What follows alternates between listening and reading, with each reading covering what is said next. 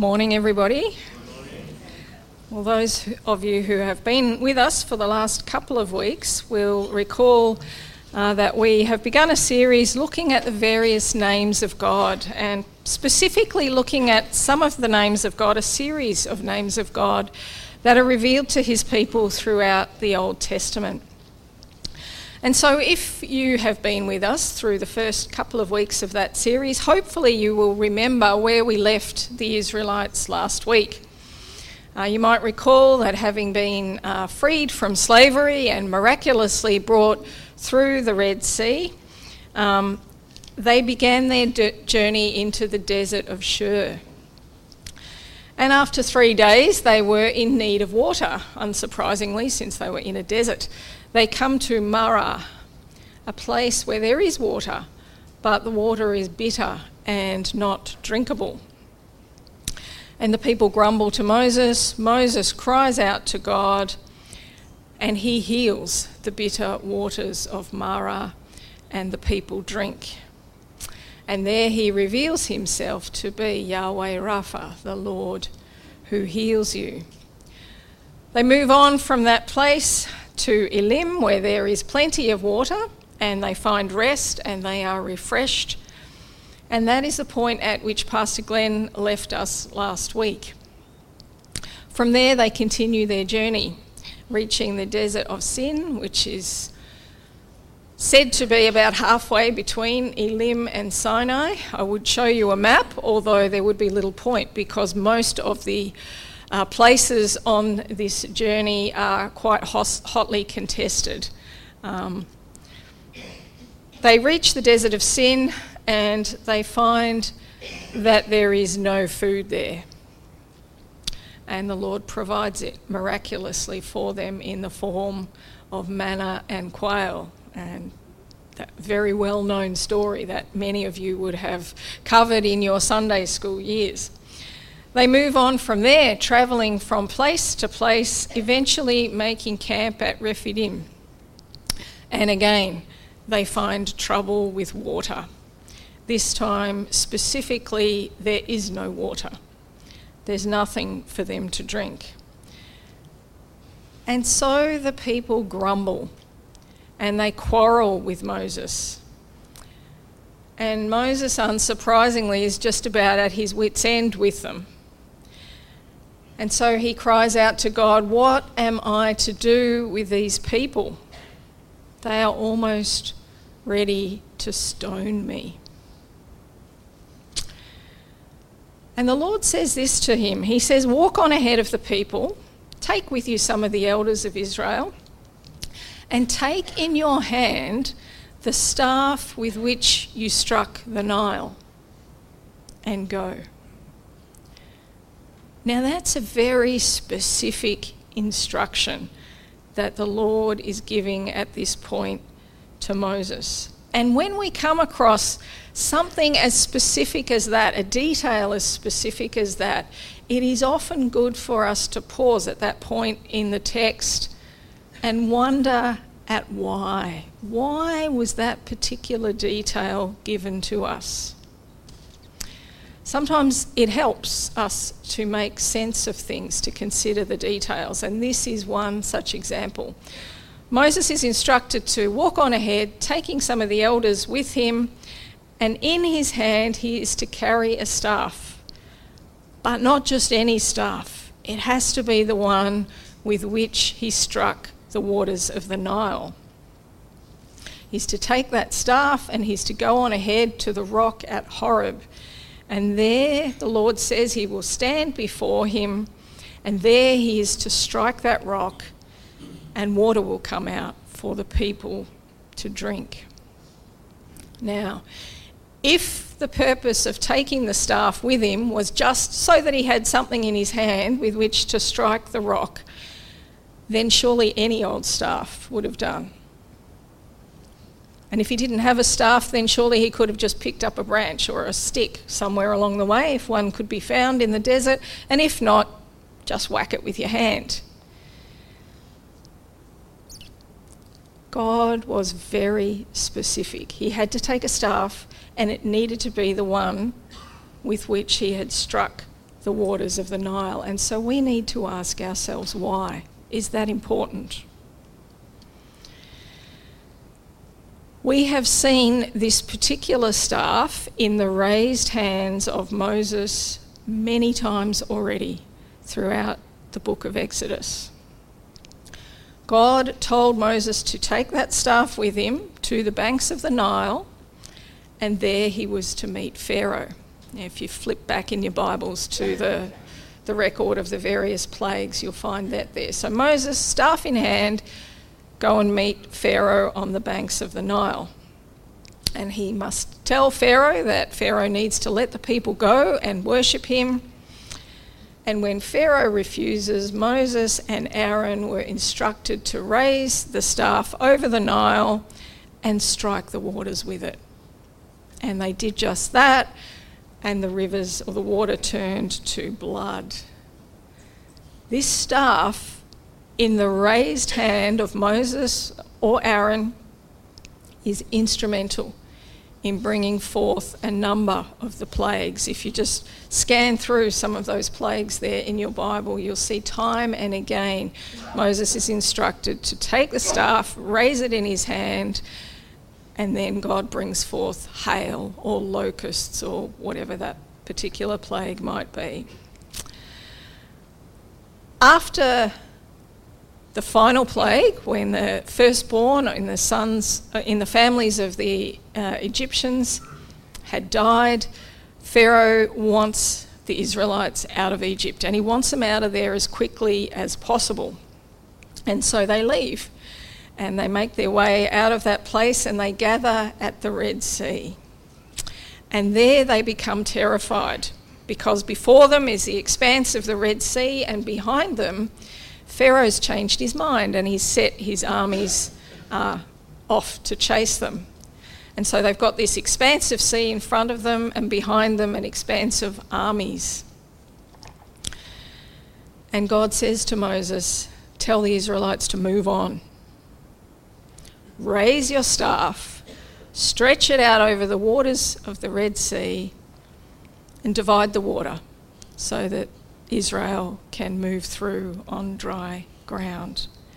And that is exactly what Moses does. And miraculously, the waters part and Israel moves through. So, this staff in the raised hands of Moses has been an agent against their enemies, it has been an instrument for their protection. And here we find it as an instrument of provision for them when God provides for them water in the desert out of the rock. Moses raises the staff, he strikes the rock as instructed at Horeb, and there's plenty of water for everyone. Moses calls the place where God provided water out of the rock Massah and Meribah because he says the Israelites quarrelled and because they tested the Lord, saying, Is the Lord among us or not? And that is the context of this passage, which was read to us by Sharon today, the context of the passage that we're going to deal with today. Verse 7 Is the Lord among us or not? And verse 8 begins our passage for today where that question is going to be put to rest once and for all. So, in verse 8, Israel is about to discover that perhaps hunger and thirst are not the worst things that you can come across in the desert. They, for the first time since leaving Egypt, are about to face some serious opposition and it is going to come in the form of the Amalekites. Now, we might wonder who the Amalekites are. Well, there's a lot of detail up there in that genealogy, but it's really quite simple. You don't need to follow it all through. Uh, Abraham, married to Sarah, received God's promises. The promised child was born to them, Isaac. Isaac married Rebekah, and they had their twin sons, Esau and Jacob. From Jacob came the 12 sons who would be the fathers of the 12 tribes of Israel. From Esau came the sons who would become the chiefs of Edom. And one of those was Amalek. And the descendants of Amalek were the Amalekites. And so you can see that they were closely related, they were descendants of cousins. And yet, being so closely related, it would be the Amalekites who would oppose Israel time and time and time again throughout their journey. They were a numerous and a powerful people, and Josephus, the historian, tells us that they were the most warlike of the nations that lived in that area.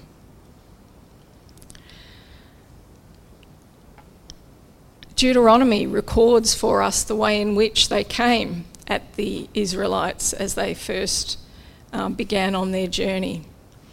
Uh, remember, says Moses, what the Amalekites did to you along the way when you came out of Egypt, when you were weary and worn out.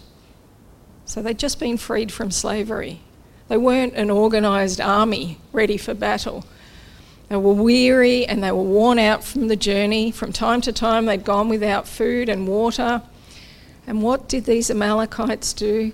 They cut off all who were lagging behind and they had no fear of God. And so God said that He would blot out the memory of these Amalekites from under heaven. Now, at this point in our passage for today, I'm convinced that Moses is well aware of the significance of the staff in his raised hand. But I'm not so sure that the Israelites are. Time and again, God has worked miracles on their behalf, and yet, still, in the immediate context of this passage, they are still asking the question is the Lord among us or not?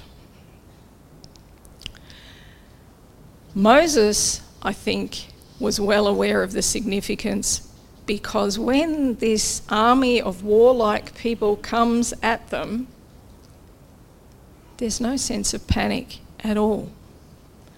Moses simply says to Joshua, Choose some men, some men from this bunch who were weary and not really well organised for battle, choose some men and go and fight them. And what would he, Moses, do? He wasn't going to fight with them, he was going to head up the hill. Taking what with him?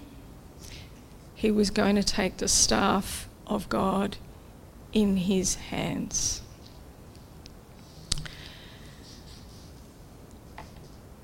And so that's what happens.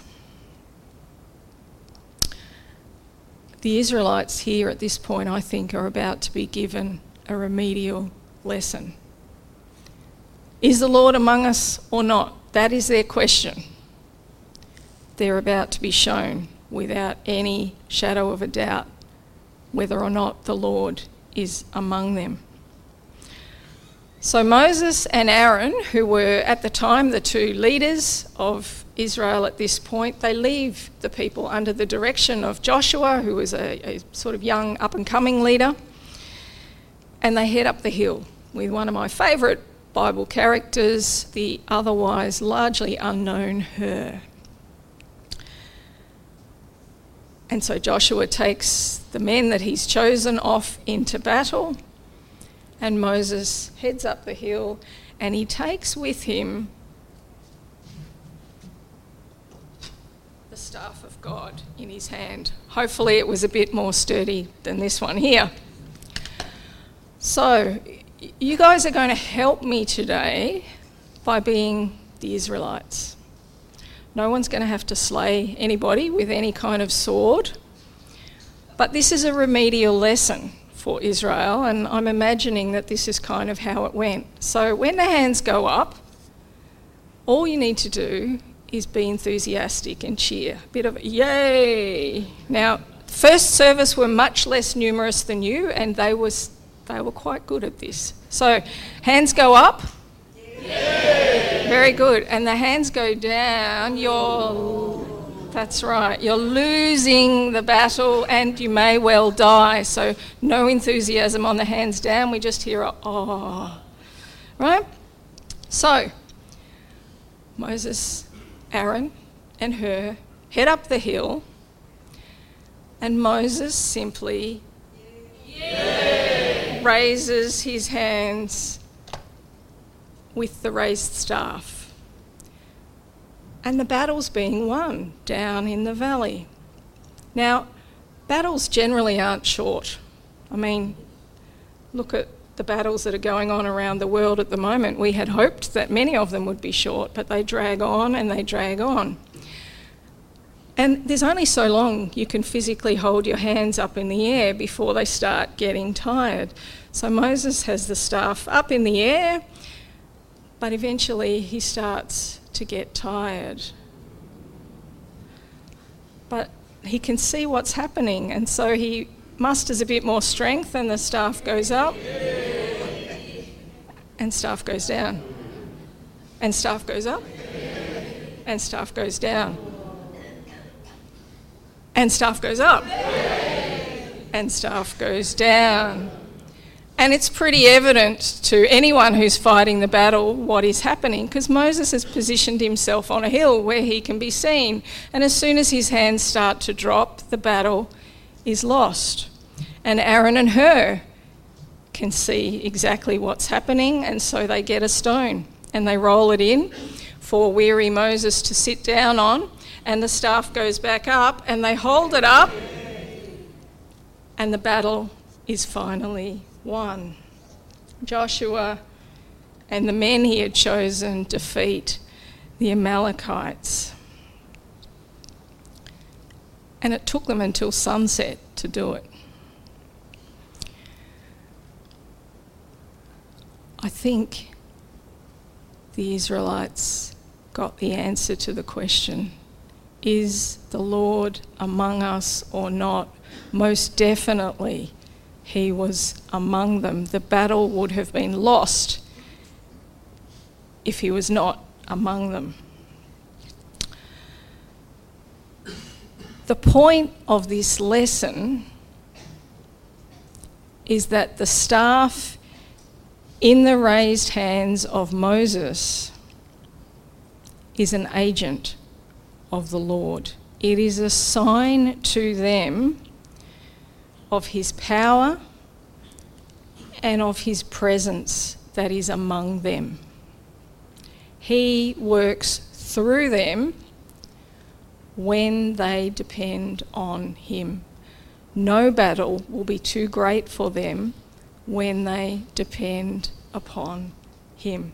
And if you want proof that this staff in the raised hands of Moses is an agent of the Lord, then we need to go back to the first time where it was held out high, and that is to the first of those plagues, the plague of blood, and just have a look at in whose hands the staff is at that time. So, the Lord sends Moses out to meet Pharaoh at the Nile, and he tells him to tell Pharaoh to let the people go so that they can worship him in the desert. And then he says, But until now you have not listened. And this is what the Lord says By this you will know that I am the Lord. With the staff that is in my hand, I will strike the waters of the Nile, and it will be changed into blood. Now, at this point, it is Moses who is standing in front of Pharaoh with the staff in his hand. When it is raised over the Nile, it'll be raised in the hands of Aaron and Moses. And yet, God says, the staff that is in my hand, I will strike the waters. He will work through them and He will work for them when they depend on Him. And I have no doubt that Moses understood that because when he tells Joshua to go out and fight, he says, he doesn't say, Tomorrow I will stand on top of the hill with my staff in my hands. What he says is, Tomorrow I'll stand on top of the hill with the staff of God in my hands. Is the Lord among us or not? Definitely, He is among us and He will fight for us. The message to the Israelites is very clear keep on trusting. They will face many, many, many more battles on their journey to come, even after they enter the promised land. They will face many, many, many more trials in their years in the wilderness. They are to keep on trusting. He is with them, He is the banner over them.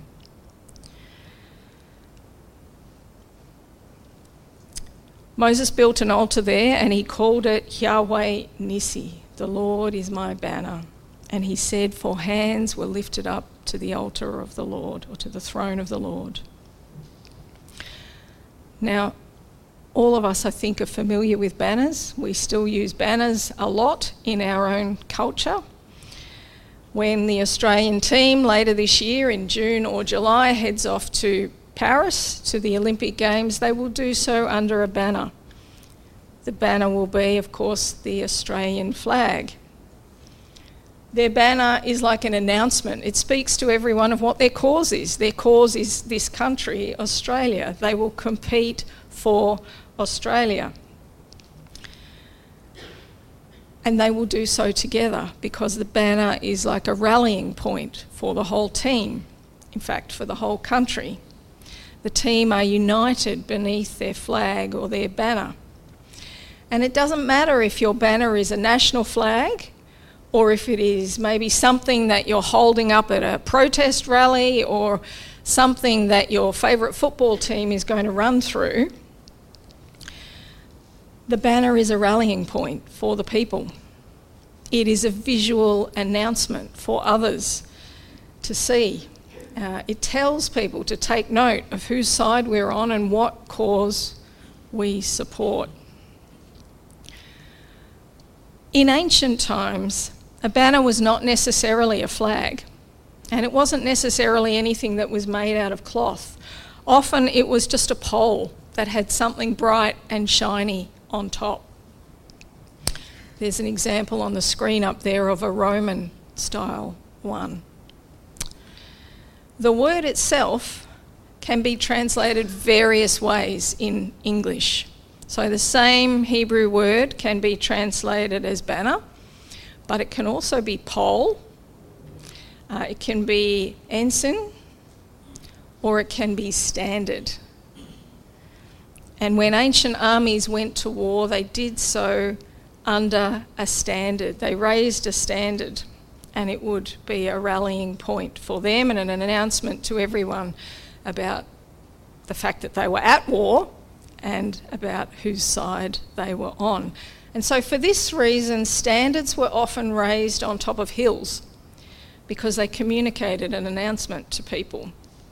Um, Moses stood on a hill where he could easily be seen by everyone in the valley below. And repeatedly in battles throughout the biblical text, you will see a command to raise a standard or raise a banner on the hill. There's a couple of examples there as where it's used. The first two are from the prophet Jeremiah, chapter 4, and they talk about the time when uh, Babylon invaded. Lift up a standard towards Zion, seek refuge, do not stand still, for I am bringing evil from the north and great destruction. And then when that destruction happens, Jeremiah laments, disaster follows disaster, the whole land lies in ruin. And then he says, How long must I see the battle standard and hear the sound of the trumpet? And then from Isaiah 13:3, raise a banner on a bare hilltop. Well, the Israelites journeyed through the wilderness for many years, and God never left them, and He never failed to provide for their needs.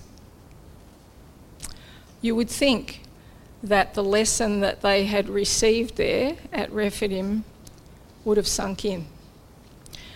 But evidently, over time, the joy of the miraculous provision of manna and quail and water and uh, the miraculous winning of battles, all of that seemed to fade uh, when other problems came upon them. And again, they would resort to grumbling. Why have you brought us up out of Egypt to die in the desert? There is no bread, there is no water, and we detest this miserable food. What once had been a, an absolute joy to them, the miraculous provision of God's food for them. And we detest this miserable food. God sends venomous snakes at this point among them. Many of them are bitten, many of them die. The people become aware of their great sin. And they come to Moses, confessing and begging him to pray to the Lord for them so that he might take the snakes away. Well, God doesn't take the snakes away. Instead, he instructs Moses to make a snake, a model of a snake, which he does out of bronze, and to raise it on a pole. That same word that is translated as banner or standard. Moses is to raise the bronze snake as a standard for Israel. It would be a symbol of God's love and of his provision for his rebellious people.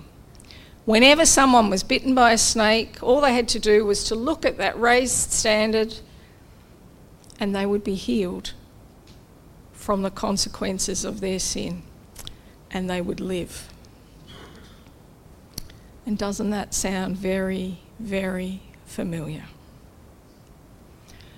On another hill, God would later raise another standard, a way to provide for his people, a way that they could be healed from the consequences of their sin and live.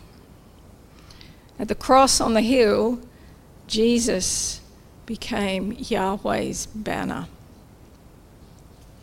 a signal for everyone to see, proclaiming God's great love for a rebellious people.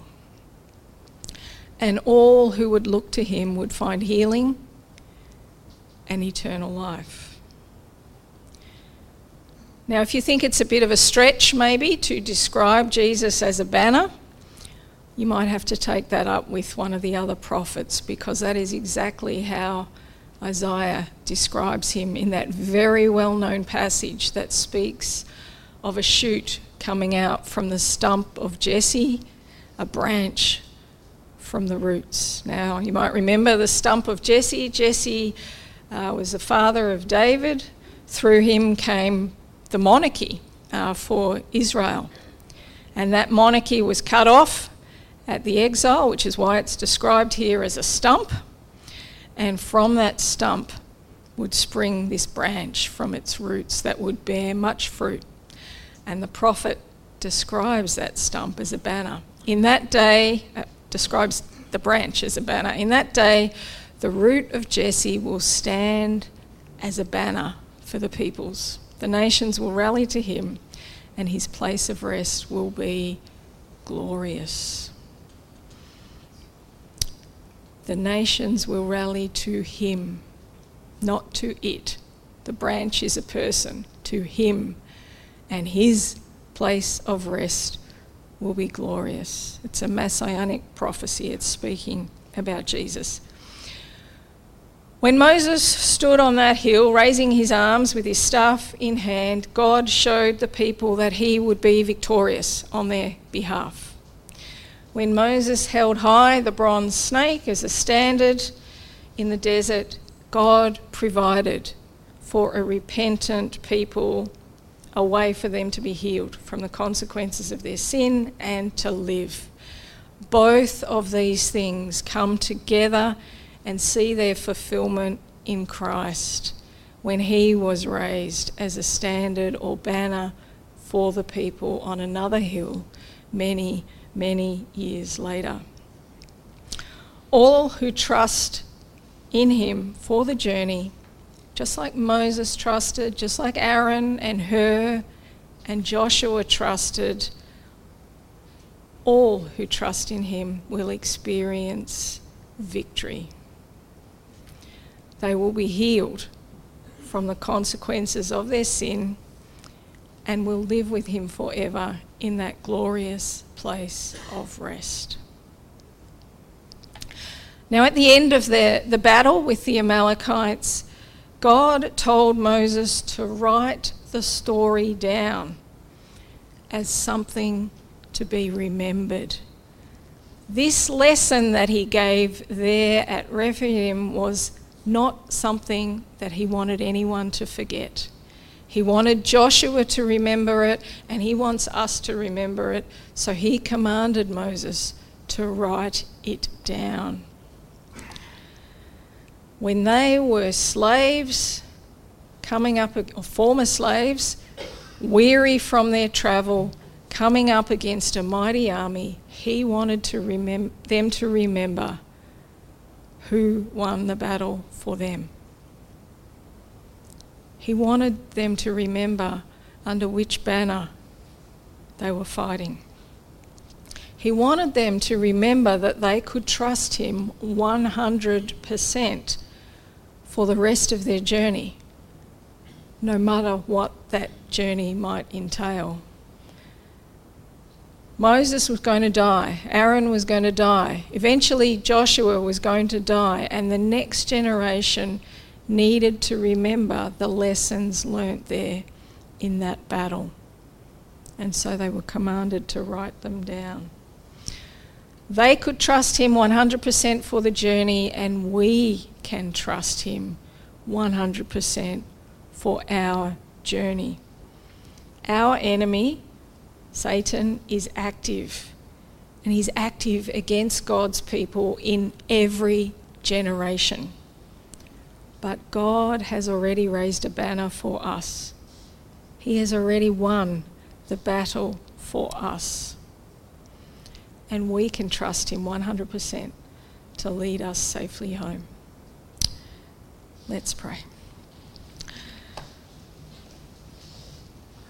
Lord, as Moses lifted up his hand on that hill with the staff raised in it, a symbol of his prayerful dependence upon you for the victory, Lord, may we do likewise. May we face the enemy, Satan, with that same calm assurance that Moses had, because you, Lord, are our banner. You go before us, and you have already won the victory for us. And now, Lord, with your Spirit in us, may we, your church, also be like a standard raised on the hill for everyone to see, a symbol of your love for all the world. Amen.